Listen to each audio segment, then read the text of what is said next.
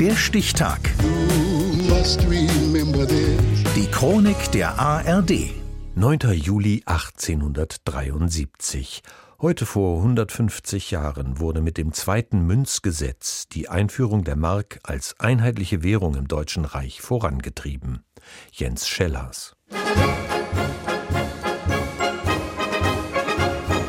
Preußens Gloria von Johann Gottfried Piefke. Der Siegesmarsch zum Ende des Deutsch-Französischen Krieges von 1870-71. So fing alles an.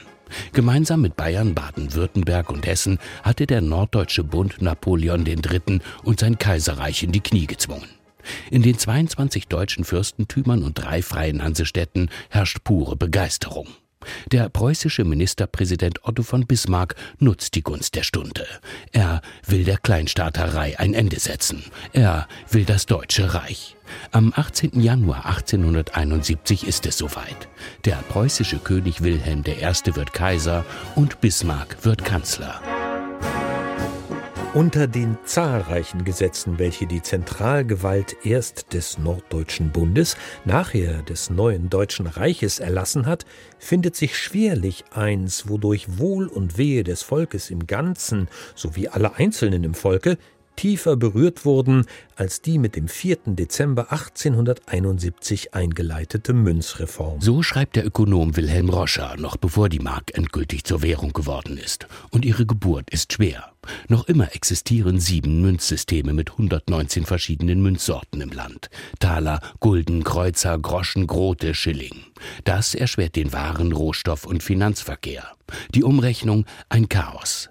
Der Reichstagsabgeordnete Ludwig Bamberger macht aus seinem Unmut keinen Hehl. Das deutsche Geldwesen ist in einem Zustand, der allem Verkehr den tiefsten Schaden bringt, der entsittlichend wirkt, der das ganze Leben des Volkes vergiftet.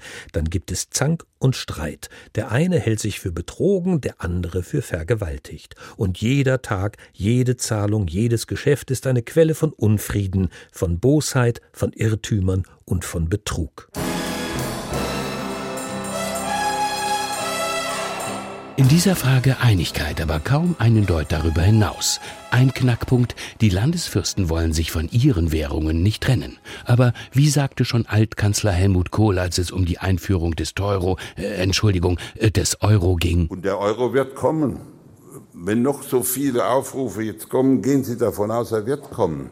Und zwar pünktlich. Und tatsächlich, am 4. Dezember 1871 beschließt der Reichstag die völlig neue Währung. Sie soll Mark heißen. Als Münzgewicht ist sie in Europa bereits bestens bekannt.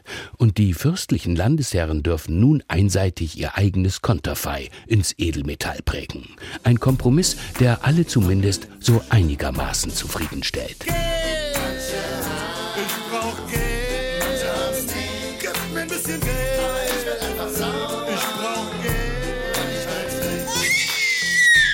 Theoretisch hätte es ab diesem Zeitpunkt also heißen können: Hast du mal eine Mark?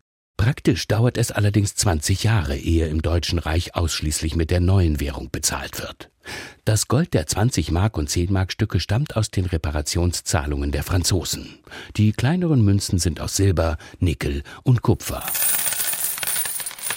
Dass die Mark kommt, das wussten die Menschen bereits seit anderthalb Jahren.